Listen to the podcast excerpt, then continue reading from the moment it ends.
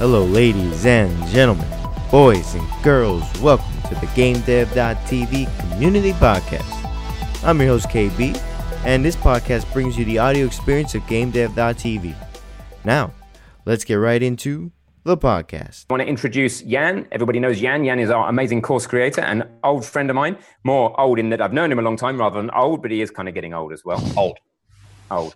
Uh, and then Yeah. Remy. Remy, would you like to introduce Hey. yourself briefly to those people who don't already know you? Yes, so my name is Remy. I'm a project manager of Godot Engine. Uh, as you can hear, a French guy with strong French Ouais. accent. Salut. Salut tout le monde. And uh, yeah, Ben and Jan invited me to this live stream to talk a bit about uh, like Godot, how how the community is organized, and what the specificities of Godot can really mean for you as a game developer. Okay. Uh, so today we're going to do things almost the opposite to yesterday. Today I'm going to field the questions. Ben's going to uh, ask and, and lead the conversation. So most of the time I'm going to be quiet, which I know is a fantastic break for everybody. So Ben, take it away.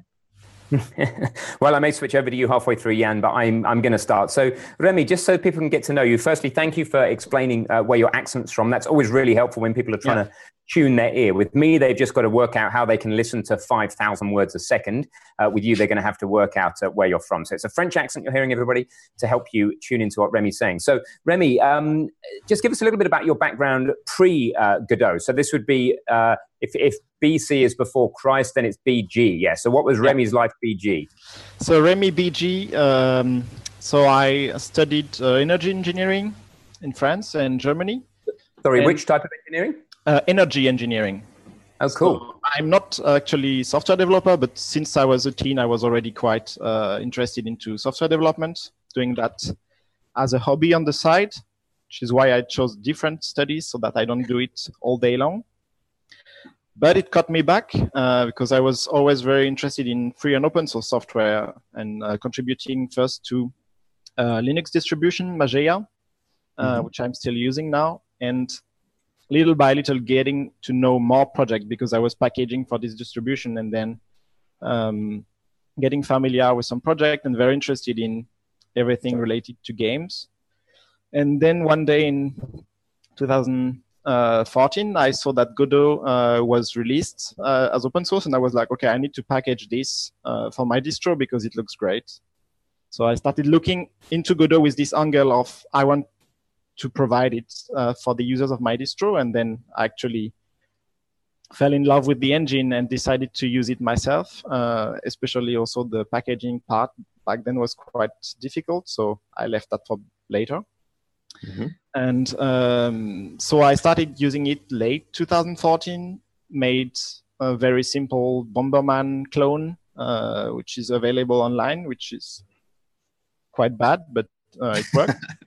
I, I mean, like, I was amazed that after reading a bit of the docs and in a few hours of work, I could already have a working prototype where I could drop bombs and have flames and kill people. So, as someone who had no game dev experience at all, uh, not use any other engine, it was quite impressive for myself to see that uh, I could do that. Yeah, and I'm seeing that. I mean, sorry to interrupt. As, as quite a pattern here with Godot is that the the amount that people are able to get done with very little experience is just a testament to Yeah. the ease of use. Exactly. yeah. So yeah. so thank- for me thank- it was quite uh, yeah striking to see that because i was not really um, familiar with the word of the world uh, of game engines i mean I've, i had heard of unity uh, i was playing unity games on linux and fighting its bugs so uh, i knew how what was the concept but i did not really understand back then that you could actually prototype a game in a few hours. Um, so yeah, I started using the engine like that just to toy a bit, and then since I came from a free and open source background, I wanted to see a bit how the community is organized, get in touch with the developers, and um, little by little, then I got active on the bug tracker and in the chats. And well, I speed up a bit my explanation because I can talk a lot about this history, but basically, um, I had quite some experience with um, organizing the work of a community of contributors and especially handling bug triaging and quality assurance and um, So I saw that there was a big need uh, in Godot back then, that uh, the issues on the tracker were not being followed, uh, not triaged, not closed when they were fixed. So, um, and I saw that lots of pull requests were just waiting forever uh, for Juan to have some time to review them because he was basically the only core contributor back then. Um, and he was just, I like to say that he's kind of uh, mono, single threaded. So when he works on something, he just works on what he's doing and he doesn't really care about what people will tell him. Mm-hmm. So he would review pull requests once a month and just merge 50 of them at a time and make everything super unstable for a bit. So I saw it was not uh, sustainable and kind of prevented the growth of the community because people came, they were very motivated, made a pull request, and then nothing happened for 30 days. And then they were like, okay, yeah, this project doesn't really have so much momentum. So when I started really getting involved, my idea was that we need to shorten the time from I contribute something, I want to be recognized, I want to get reviews, I want to get it merged or refused, but something should happen. Mm-hmm. And uh, it was quite difficult back then because the project was like no uh, apart from Juan and Ariel, no one had rights on the project, so I had to convince them to give me basically commit rights to do anything because even to triage issues on GitHub, you need to have commit rights. Uh, so they had to trust me and I organized this work. I took on some of the most active users to help. And from there, the community just exploded because we had instant feedback on what people writing issues and making pull requests. So um, at that time in 2015, before that, we had like maybe uh, what's the number? 20 to 50 pull requests per month, which is still quite decent. And uh, when we started actually really taking care of the community, uh, we jumped to 200, 100 or 200 per month. And now we are at 500 or 600 per month because the community is really growing a lot. So long story short, uh, that's how I got involved because I saw there was a need and the project was really cool. And uh, yeah, little by little, since I had some experience organizing this stuff, I took on more of those responsibilities on me, uh, all of this on my free time. And in the end, uh, when we started our Patreon campaign uh, last year, uh, we had big success. We were able to fund uh, Juan's work within a few weeks. And then when we started having some more money, we thought that maybe it would be good to add me to the payroll so that I can really focus on it 100% and um, yeah, someone on the uh, Facebook community worded it the right way. They said they're not hiring me so that I have more time to spend on the engine. They are they are hiring me so that I have more free time because I was basically working full time on my job and working full time at home on Godot. So now I can just work full time on Godot, and that's really a relief. Good. So fantastic. Hey. Okay. Thank you, Remy. Do you have any questions from the community or any questions yourself for Remy before I go with my next one? Uh, yeah, we have a good question from Bruce Lane. Um, does Godot work fine with Oculus CV1 or Gear VR? What's the state of VR with, with Godot right now? So VR is um, it's a work in progress. Uh, in Godot 3.0, uh, we had uh, support for um, OpenVR and uh, Steam VR. It's like rebranded OpenVR and uh, some support for OpenHMD. And the main guy who is behind the VR support is still working on more backends uh, on his free time. He implemented support for Oculus uh, two months ago or something. Um, the Oculus, what is it, CV1? Uh, I'm mm-hmm. not sure which one. I am not familiar with it, but Gear VR, we have right now a student working on it um, via Google Summer of Code. So we should have Gear VR support uh, at the end of summer. Okay. Making good progress. Thank you, Remy. And we have a question here from Abacus saying, uh, "Is there are there any plans to dedicate a developer for improving visual scripting?" Abacus, I should say uh, before Remy answers that that we uh, we did talk about that uh, visual scripting in the last couple of days as well, mm-hmm. with both Juan and also uh, yeah. last night with Lars. So anyway, Remy, go ahead. Yeah, visual scripting. Um, I'd say basically the same as was said uh, the previous days, but so it, it was something very requested by the community. So Juan had to go at it and implement it uh, something. He had a lot of fun doing it, so it was good. But it didn't really reach a state where we feel that it's a very strong added value or that it really answers the need uh, for visual scripting. So it was inspired from Blueprint. So it's quite similar for those who know it, but it doesn't provide all the facilities that Blueprint has. And right now on the roadmap, uh, it's not really on the top of our priority, but we hear a lot from the community that people would like to see it evolve. Um, there are various directions in which it could evolve. It could uh, become more, become more similar or be like forked into two similar uh, possibilities, like more event based, uh, like you find in Construct, because many of those who don't feel comfortable with the syntax of a programming language would like to be able to code their logic in something more visual. So event based is really nice for that because you just say, okay, this happened, this should be the reaction. Um, or maybe try to think bigger, but it's quite difficult for us because most of those who contribute to the engine are hardcore programmers mm. and don't really understand what's the use case for this visual programming uh, scripting languages. We understand that some people find a use case for it and that's something we consider, but we don't really get it. So we need actually people who get it and who are able still to implement stuff in C++ to make it evolve. So so yeah, to answer, it's on the short-term priority. There are no plans, but there are some people looking into it, and uh, it's not blocked. So it will evolve, uh, and I hope it will become something very uh, valuable. Okay, thank you. And there was uh, Lars talked about this as well last night. I'll link people in a moment to the previous live streams just to make life easier yeah. for you guys. Awesome. Okay, I'm just responding to these uh, reports of lag. We're aware that the stream is stuttering in and out. We're looking into it. Thank you, guys. And if you bear with us, then tomorrow night, I know it's no consolation tonight, I should have a physical piece of hardware here, another piece of hardware that uh, should resolve this. If it doesn't, it's going to have to be a new live streaming platform. YouTube uh, has failed us, but we're going to keep mm. keep trying.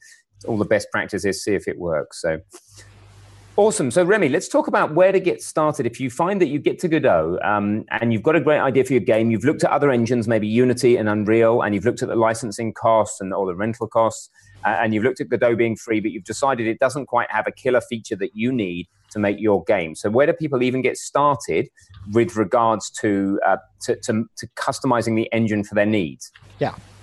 Yeah, so to uh, put it on some context uh, on this question, question, we discussed it a bit um, before. The idea I wanted to push forward in Godot is that for beginners, it's very nice because it's very easy to get into it and you can prototype a game very fast, as I mentioned. But I think a key point of Godot is that uh, you have full access, unrestricted, unrestricted access to the source code.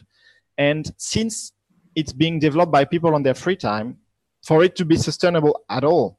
Uh, it's kind of a must that the code must be well organized and easy to read and easy to get into because otherwise no one would contribute uh, to the engine. So it means that you have an engine which has a good set of initial features which can let you make simple games or relatively advanced games.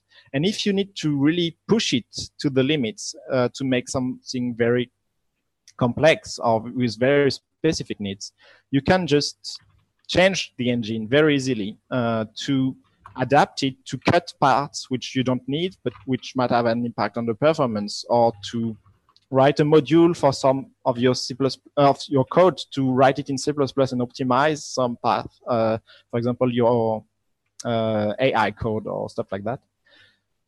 So for me, it's a big plus um, that you can do that and you cannot do that with Unity. Uh, you can do that to some extent with Unreal, but we, you don't have access to the same huge community of actual engine developers who can help you. Or even if you have a big studio, you can just hire engine developers to work for you on what you need. Um, so yeah, that's uh, to give the context why I think it's so important and so valuable to have this access. That's why I said um, Godot really empowers game developers at all levels. If you're a beginner, if you're small game game, game developers, then it's just good enough already. And if you have very very specific needs, it might be much better for you than Unity, and not only for cost reasons, but because you can modify it. So to give some pointers on how to get started if you want to modify it, um, I think the first step is to uh, get familiar with the code base. Uh, so we have some documentation about this uh, on the official documentation, which explains a bit what are the core concepts of Godot, of objects, uh, of variants, and stuff like that, which are you will find everywhere in Godot. And then um, I think starting by writing a C++ module, it's an easy way to get started because it lets you enhance the engine. Uh, so you have to recompile it uh, when you use this approach. So it's a bit different to GD native. Maybe we will talk about it uh, later. Mm-hmm. Uh, but the C++ module is the simplest way because you just write a class and then you compile it and then you have a new node, for example, uh, in Godot that may do all your pathfinding in the very yeah. specific way that you need it. And you just drop it where you need it, and it will just do what you coded at the speed of C++ and optimized. So that really lets you cut down on parts which in your GDScript or C sharp code might be too slow or might be too cumbersome, or if you need a specific library which is available in C or C or any language that you can bind, mm-hmm. um, then you can really do wonders with that, uh, and in a few lines of code. Uh, so it's very easy to go beyond what the engine offers um, initially. And I think that leads on quite nicely to. I, I, know I'm going out of sequence with these questions, guys. I, I, do have them all copied into a notepad, so I haven't forgotten. But a question that just came up by Ordig Doug. Boy, I massacred that name. What is GD Native? Yes, so that's a good question. I left uh, this as a cliffhanger so that the question gets asked. So GD native is um, some of you might know of uh, FFI. I don't know what it means, but uh, it's basically an interface where you can bind native code. That means code that you compiled uh, to a DLL on Windows or uh, SO library or dylib on um, on macOS, and you just compile this code. It's it has it's not related to Godot uh, from the start. And you can actually use the Godot headers for, of GD Native to plug in this code into Godot. So basically, you can build a module. I talked about the C++ modules where you need to rebuild the whole engine. GD Native lets you build your own library that you can load into Godot and that Godot understands uh, without having to recompile Godot itself. So you can, a good example of that is if you want to use the um, Steam API library to use, uh, to add uh, some networking features of Steam or to add uh, an achievements or trading cards or whatever. Mm-hmm. Uh, the old way to bind it is to make your own C++ module and to link this library and to rebuild Godot and rebuild your export templates and then you ship your game. The new way is that you can buy, you can make, or they are already available, a GD native module which just encapsulate this library and makes it exposes to Godot in a way that Godot understands via a C API. And then Godot will just send its um, C calls to the library and will load the code uh, from there.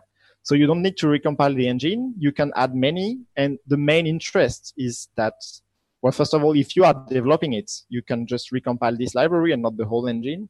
But most importantly, you can just download GD native libraries from Godot's asset library and just plug and play and have uh, this. Uh, so someone asked about VR earlier, and uh, all the VR backends are implemented with GD native. So you just go to the asset library, you say, I want to download Oculus Rift support, and bam, you get it. Um, integrate, integrated into the engine and in your game. So that's uh, very powerful, and it also allows us to, or the community, to bind all lang- basically all languages that can talk to C can be bound and used in Godot. So you can already use Nim, Python, Uh, D, uh, C Sharp doesn't use GDNative, but it could have. Um, so there are various languages that you can just bind and use via uh, this technology. So it's very powerful. It's from for now, uh, it's a bit unwieldy. Like it's not very easy to set up and to. So it's more for advanced developers. But for those who really have like the means to spend a few hours figuring out the build system for this stuff, um, it's very powerful. And it will the usability will be improved little by little uh, mm-hmm. as the lang- the GDNative interface matures and uh, as more and more use cases um, come. Thank you, Remy. So there's two things I need to mention about the Kickstarter here, relative, relevant to what you said. Firstly, you talked about Steam, yeah. and I want to point out that, uh, that we're near the end of the campaign. But if we get to 35,000, we've committed to teach Steam basic Steam development because Steam provides a very simple platform for getting over the difficult thing of connecting two different computers together on the internet without using something horrible like a VPN. We did that over in the Unreal multiplayer course. It's a really solid platform. So at 35,000, we will teach you Steam multiplayer, which is cool, just to let everybody know. So keep smashing the Kickstarter. The other thing I want to mention uh, early on in this stream is that if you want to customize the engine, uh, obviously, you're not going to be able to work out exactly how here in this short stream tonight. We're just going to get you to ask Remy the fundamental questions. We've introduced a brand new tier at 495. If you're very serious about Godot, then we're going to put together a what I call a mastermind group. This is a group of people who have a private forum and we'll meet monthly with the right person or two from the Godot community to help eight to 10 of you, only eight to 10, in a forum similar to the Entrepreneurs Organization Forum I'm a member of. And we will make sure that you, eight to 10 people, create the extension or extensions to Godot that you need to get your projects done without any royalties or any fees to be paid to any engine in the future. So if you're serious about using Godot for commercial purposes, check out the 495 tier. And uh, that was my brief plug, but I do need to tell you about that. Mm. Yeah, and what's the next question you've got queued up there? By the way, when I'm not speaking, I'm going to turn my video off because it should help a little bit with the with the stream. There's a little bit less for it to encode if I'm not moving. So uh, back to the hairless and still version of me. There he is. Um, well, we've got a bunch of questions. People are, are, really excited to ask some things, and one from uh, 3R Ton, 30 Ton. You've been on this every stream, and I still haven't figured out how to pronounce your name. I do apologize. How will Godot handle the Apple Metal fiasco and Molten VK? Mm-hmm. Yeah, that's a good question. Uh, it was announced uh, a week or two ago. Um, so, to, for those who didn't follow it, uh, Apple so released its new version of macOS and iOS, and they deprecated OpenGL on macOS and OpenGL ES uh, on iOS, which are um, the graphics libraries that we are using for Godot uh, to display any kind of graphics. And of course, the only alternative is their own proprietary um, Metal API. And it's actually not a big issue for us because, um, well, there are two points. The first point is that they are deprecating it. That means they don't recommend using it, and if you use it, it will maybe produce a warning, but you can still use it and right. they are not announcing when they will actually remove this support. It can actually take a couple years uh, or more for some things they deprecated and kept them for five years. So there's no urgency right now for us to just change. But of course, we want to be sustainable in the long term, and that solution will be to use Vulkan, which is basically OpenGL fixed. Uh, so the guys who were behind OpenGL, this uh, Khronos consortium, which has all the big companies, uh, all the big yeah, graph- GPU makers, NVIDIA, AMD, Intel, and all the big users uh, together to actually think about how, what kind of cross-platform and open APIs can we have. And OpenGL was born there. It had some flaws. It had also some good things. Uh, it worked for a while, and then they just went back to the uh, drawing page and they created Vulkan, mm-hmm. is uh, way more powerful because it gives you a lot more control about on the silicon, like on your GPU. Uh, the boilerplate to actually draw something is even more impressive than OpenGL. It's not trivial, but uh, it really it's really powerful. And thankfully, so it's very well supported uh, on many platforms. It's supported on Linux, on Windows, on Android. It's supported on most consoles. Uh, so uh, not mouse, but yeah, on the Switch it's supported and several. Uh, so it's a very good cross-platform API and starts much better than OpenGL did. Um, the issue is that Apple said, well, at the same time we were working on Metal, so we don't care about Vulkan. So they are basically the only ones who don't support it. And uh, some nice company developed uh, Molten VK, which is basically a wrapper to uh, use Vulkan code and transcode it to Metal. And uh, so this was a commercial proprietary product. So we were like, yeah, that's nice, but we cannot use that in Godot. And uh, Steam, uh, Valve, and the Khronos group convinced them to actually open source it. Uh, didn't share the details, but I guess they offered them a nice deal, either related to Steam or maybe just some good uh, money. Uh, but they open source Molten, Molten VK and it's been integrated into Vulkan proper. That means you can now use Vulkan on macOS and on iOS. So for us, Vulkan is the next step on the roadmap for Godot 3.2. So mm-hmm. once we have that, uh, we are future proof on all platforms. Very nice. Uh, speaking of being future proof, I want to read this question from Temi. Unity, I kind of know the answer to this, but I'd like to hear your spin on it. Uh, Unity thrives on an asset store that can help you support projects from art to entire game systems. Does Godot have that same support? Yeah, so that was very requested for a long time. And for a long time, uh, we said, okay, but do you know the work it is to set up an asset store like what Unity has? Uh, they have full-time employees working on that. They have lawyers working on that because it's not, it's quite easy to just put up a download page somewhere and say, okay, here you can download and you can send me money. But then yeah. the tax office comes to you and they say, oh, you took money from this guy in Germany, but did he pay the value added tax and did you pay uh, taxes yourself on the income you got and then it's very very very hairy and handling all these money transfer things is very complex so since we don't have the resources for that because we're a small community of developers who work on their free time we have two and a half people working full time uh, so we cannot afford that uh, to create a store so instead, we created an asset library, which is like a store, but you cannot buy anything. Everything is free. And for now, everything is also open source. Uh, we are not up close to also distributing not open source assets, but for now, everyone was happy open sourcing their work. So we think it's a very great added value because you can use stuff. You have a clear license that tells you how you can use it. And you know that they won't come knocking on your door and say, you should pay me royalties for this asset. So it's I think it's a very good alternative, but we still designed um, this interface, this platform, so that third parties could create their own asset library or own asset store, and there they could handle all mm. the back, the business stuff and uh, the payments and whatever, and they could just uh, would still need some implementation work, but they could give us a token to identify you and say, okay, this guy bought all those assets. He can download them into Godot. Yeah. So, yeah. Many people. I was actually looking yeah. at the asset store yesterday. Um, I mean, I've looked at it before, but I was just going through everything that's on there. And considering that it's it's still pretty new, I mean, Godot 3.0 came out in December. Yeah. There's really good stuff on there. Mm. I know, for instance, the Sketch Labs, Sketchfab thing.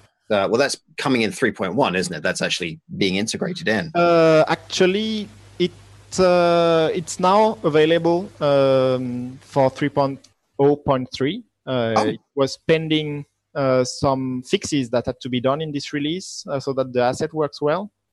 So it should be available now. I should check actually because it was on hold for a while because it was not compatible with 3.0.2. But since we released the new versions, it should work now.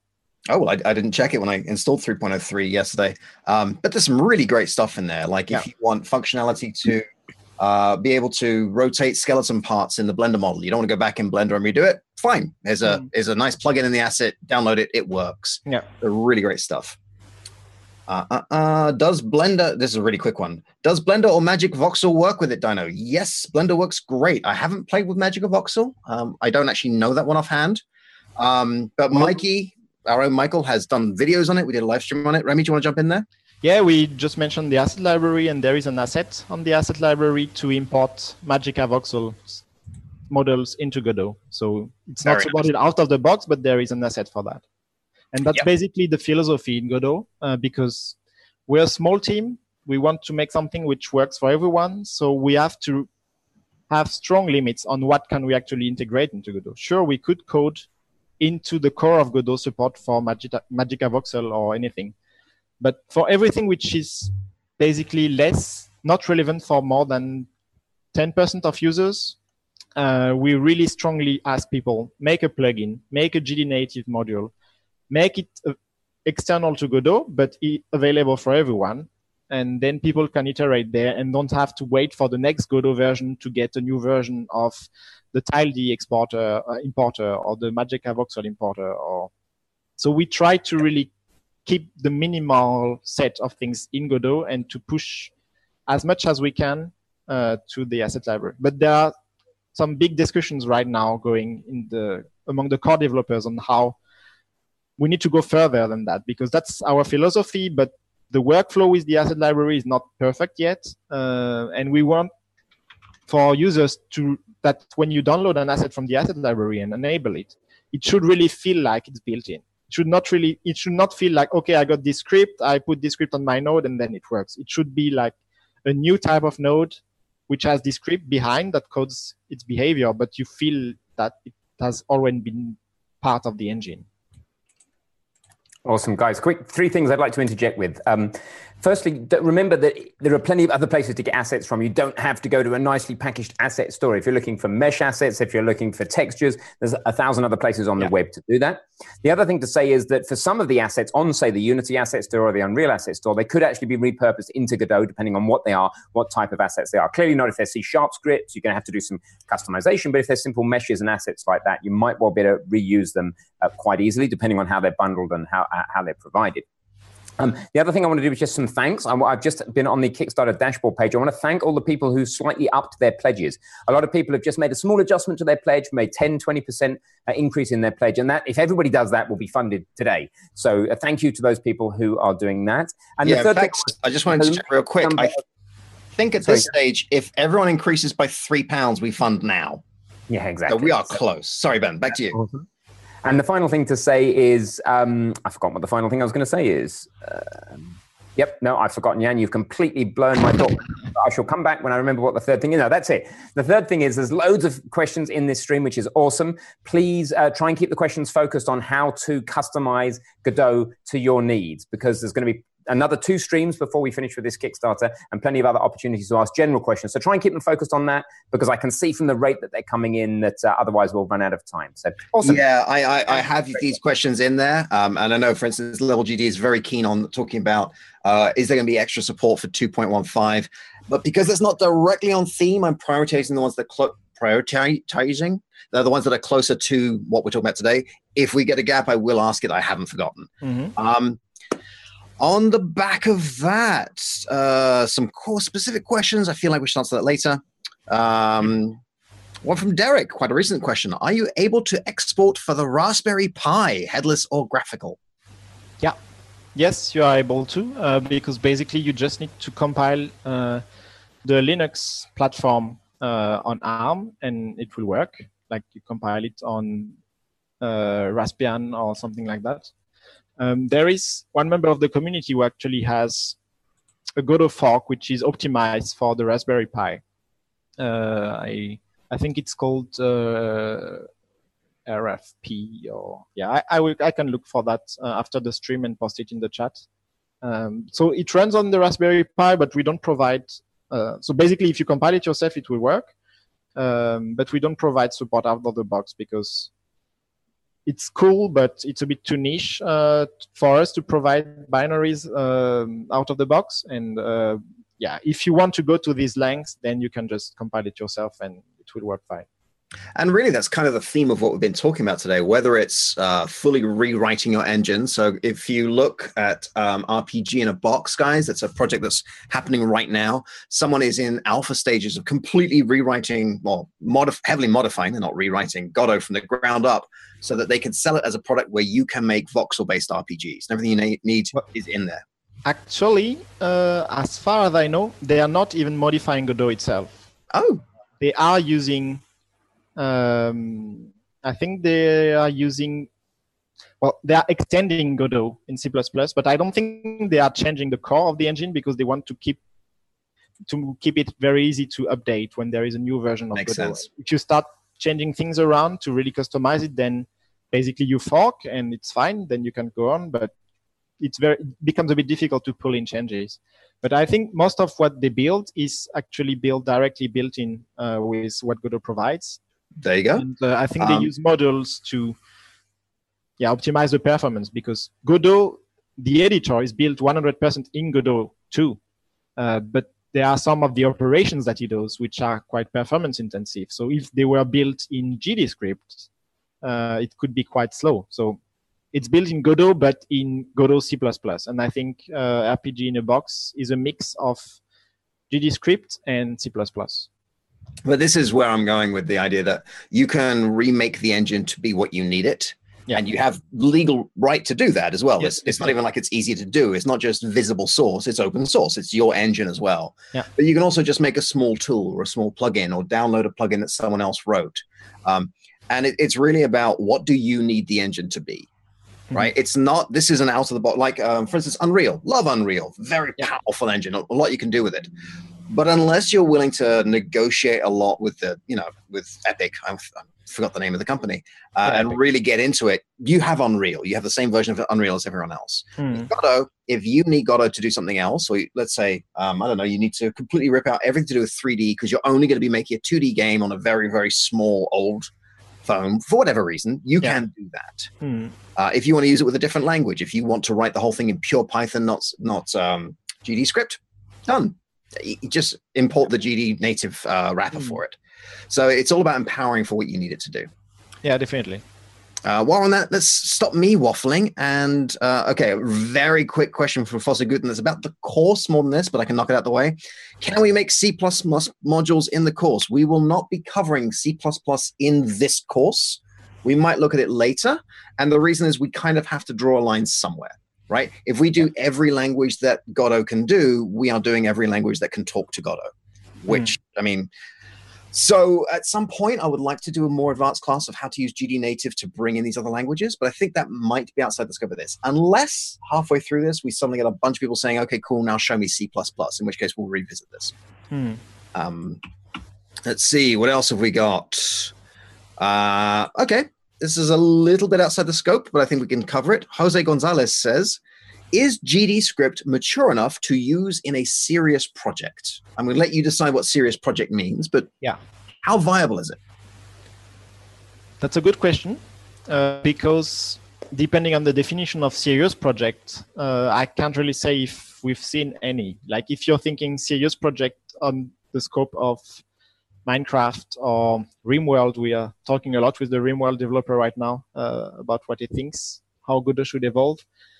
Maybe you will you will hit maybe uh, some limitations if you have some very specific needs, but those are limitations where you can easily offload to C++ or even to C Sharp, uh, because C Sharp has also quite good performance. Um, so my uh, my opinion about GDScript is that it's a very good language to start. Like if you are new to programming or new to Godot, give GDScript a try because you can, as I said, you can really prototype very fast with it hmm. and that's the good thing. If you are in a big team and big team and you need to have very specific static checks and very very specific workflow as far as the language is concerned, then maybe you will want something statically typed like C sharp with a lot of external tooling and a lot of libraries and very great IDEs and libraries to proofread your code and stuff like that. So it's a trade-off. GDScript is meant to stay small, very tightly knit into the engine. Um, and that's also why people always ask us, okay, will GDScript die like Unity script and Unreal script and whatever script? No, it won't die because we love it. It's so tightly knit into the engine that you can really use it for very, a lot of things very fast. Mm. And you can always use several languages at the same time. You can write part of your code in C sharp and some of the more higher level code in GDScript. For example, you could write the backend of your game in C sharp with very skilled C sharp developers and let your designers and some artists even write some more logic in GD scripts that will interface with this backend. Yeah. In fact, Lars raised a good point where he was trying to convince people who were very fluent in C sharp and C to program in GD script to relearn better coding habits. Mm, yeah. Because it's such a tight and and um, he calls it an opinionated language. It's there is a structure and you have to follow mm, the structure. Exactly. And it, it, gets you back into writing much more readable code. Uh, let's see. Uh, do, do, do, Okay, Chris finally, are there any importers for DragonBones and COA tools in the works with regard to 2D skeletal deform? I know 2D skeletal deform is actually coming, but Remy, what's the state of the art with 2D skeletal deform? Uh, I don't know, to be honest. Uh, I mean, I know that it's coming. I know that uh, Juan has done a lot of work on uh, 2D skeletons and 2D meshes. Uh, I just haven't tested it yet, so I don't know exactly what was implemented. I just know that implemented what many people were waiting for. So I think um, it's uh, if not already fully what you expect, it's already uh, on the right uh, path. And for example, COA tools, um, Andreas Esau, who is developing it, uh, used to contribute a lot to Godot and uh, was working on a Godot game at some point, and he still loves the Godot community. So, I mean, as soon as if there is not first tier support or now uh, for Godot, I think he will add it as soon as the engine is ready and really participate in making a very good interaction action between um, the two tools. Mm-hmm. Um, question just came in from Abacus. Any plans to expose tool functionality of GD script to visual scripting? Hmm. That's a good question. Uh, I think it's the first time I hear it. I don't think it's planned, but uh, I don't see why not. Uh, so to give some context, the tool functionality is, um, may, uh, or maybe it's implemented. I don't know. I don't have much experience with uh, Visual Script, but the tool functionality in Godot is basically when you prefix your script with tool, like T-O-O-L uh, at the start, it means that the script will run both in the game and in the engine. So when you add a node to your scene tree in the engine, which has this tool script, it will run. So it's a bit jarring at first. It took me a while to understand what that means, uh, what you can do with it. But basically, you can create your own tools in the engine. You can script your own tools in the engine and use the same scripts in the game and in the engine, or just use a script just for the engine if you want. Um, and it's very nice because you can, for example, uh, set like you expose a variable for your node that says uh, in, so in one game I saw it was yeah a tree number. You just change the tree number, and then there was this very simple tool script that would just do a few operations like change the sprite of the tree based on the number, uh, change some animations for leaves, uh, stuff like that, and uh, change the collision box uh, based on the size. So it, it's very nice to automate automatize automatize your work uh, without having to do all this by hand. Mm-hmm. Uh, so the two scripts are very nice, and yeah, I think they could be uh, implemented in Visual Script too if it's not possible already. So that cool. might be worth uh, opening an issue on the issue yeah, it's, on GitHub. It might be one that people are interested in making. Yeah. Uh, which brings me to Keith Scholes, a question he asked a while back. How do you handle submission and QA for community changes to the game engine? So we have a bunch of people who are submitting this. How do you make sure that it's curated? Yeah, that's the tough part of my job. Um, especially th- since uh, I said so. I was I'm an energy engineer. Uh, I have some good knowledge. Like I'm an average programmer. I'm not a diehard programmer like Juan. Or so I try to review most pull requests, but sometimes I don't really understand what they are doing. I can read the code and see if the code makes sense, uh, but I'm not always sure, especially because I'm not a very experienced game developer myself. I'm an engine developer. And I don't always know if the feature is actually wanted because, as I said, the hardest, the most important for us is to draw the line between, yes, this is nice for you, this works for your game, but for us, in the engine, it's bloat. We don't need it. Uh, it will just make something which is not following the design of Godot, does not fit its philosophy or architecture, and then we will have something that we cannot even remove because otherwise we would break compatibility. So before merging a pull request, there are all the thoughts and discussion between the developers. Okay, is this something we want? Uh, is it well implemented?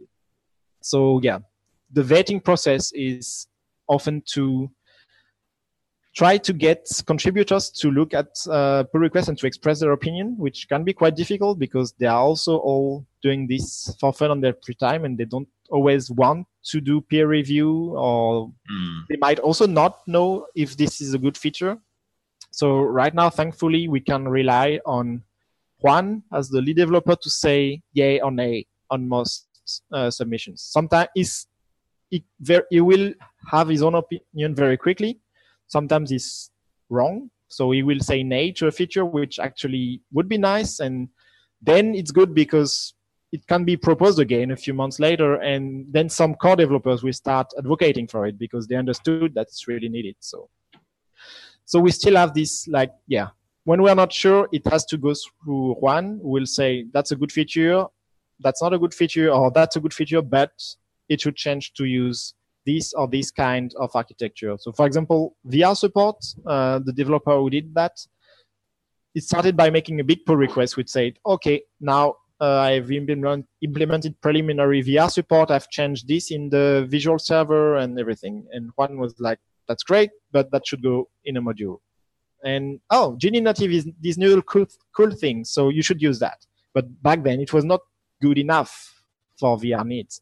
So uh, Bastiaan, who worked on VR, had to work on GD Native too, to improve it to fit his needs and to create the AR VR interface in GD Native for all the cross reality. Um, so yeah, long story short, uh, it can take a while for some peers uh, pull requests to get merged because we really want to be sure that when we merge something, we really intend to have it and to maintain it.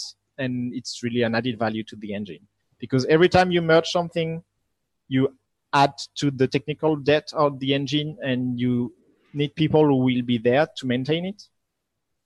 So of course, after a while, when you have a few contributions in, uh, merged and you communicate a lot with the devs, you start getting the philosophy of the engine and you will naturally make the right contributions, which will be much faster to merge. But it can take a while to reach this like level of design symbiosis.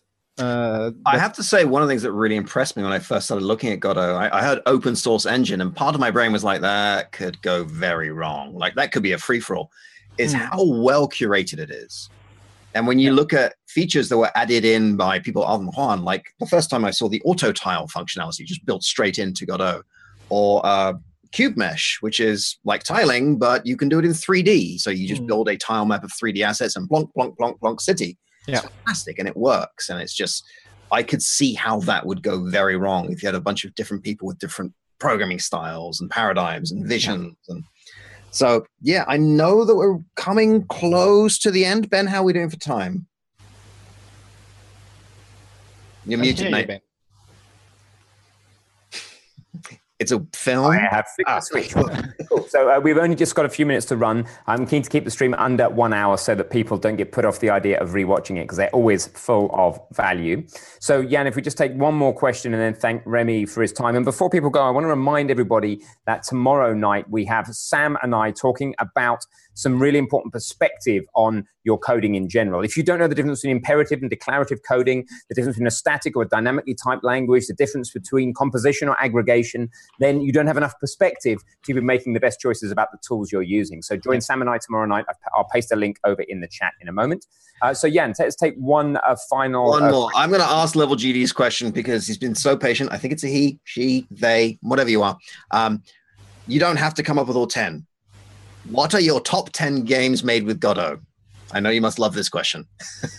okay. Um, it's a good question. I don't know if I go up to 10, but yeah, I'm one of the guys who buys most Godot games made, uh, which are published on Steam, because I really want to support the people who publish games, and many are very yeah, small indies with no marketing budget. So it's like they publish it and they really need a lot of support to get some publicity, even if their game is great, uh, they might not get noticed. One that I loved is um, Deep Six, Mm. uh, published by uh, Little Red Dog Games, because I think it's very unique. It's a Lovely game. click survival game where basically you are in a so point and click with yeah 2D graphics, and you are in uh, a spaceship alone, and uh, then you get attacked by monsters, and you have to explore stuff, and basically the gameplay is that stuff breaks everywhere in your spaceship and you have the spaceship manual user manual. And you have to read the user manual to find out how to fix stuff. So it's very fun. It's really uh, like a nerd engineer game. Uh, it's not for everyone i think but i really liked it. Uh, i'll name some without giving too much details because it will take a while though. But um, Nuno Donato published some nice games, uh, a game of change and um, satellite repairman, which are quite nice. Uh, yeah, I liked um, the Incredible Adventures of Dog Mendonça and Pizza Dog, which was uh, basically the first commercial game published by Godot after it was open source because it was developed by uh, Okam Studio, was the studio funded by Juan and, um, Mhm. and Ariel. And uh, so it's a nice uh, also point and click adventure game. And it led it, it had a nice Kickstarter and it led to the open sourcing of the framework they built for the game. So there's now this Escoria framework which you can use to create point and click 2D games and which is which has been part it was already uh, initially for the Godot 2 it was ported to Godot 3 and now there are some several projects working uh, being developed with it so it's very nice.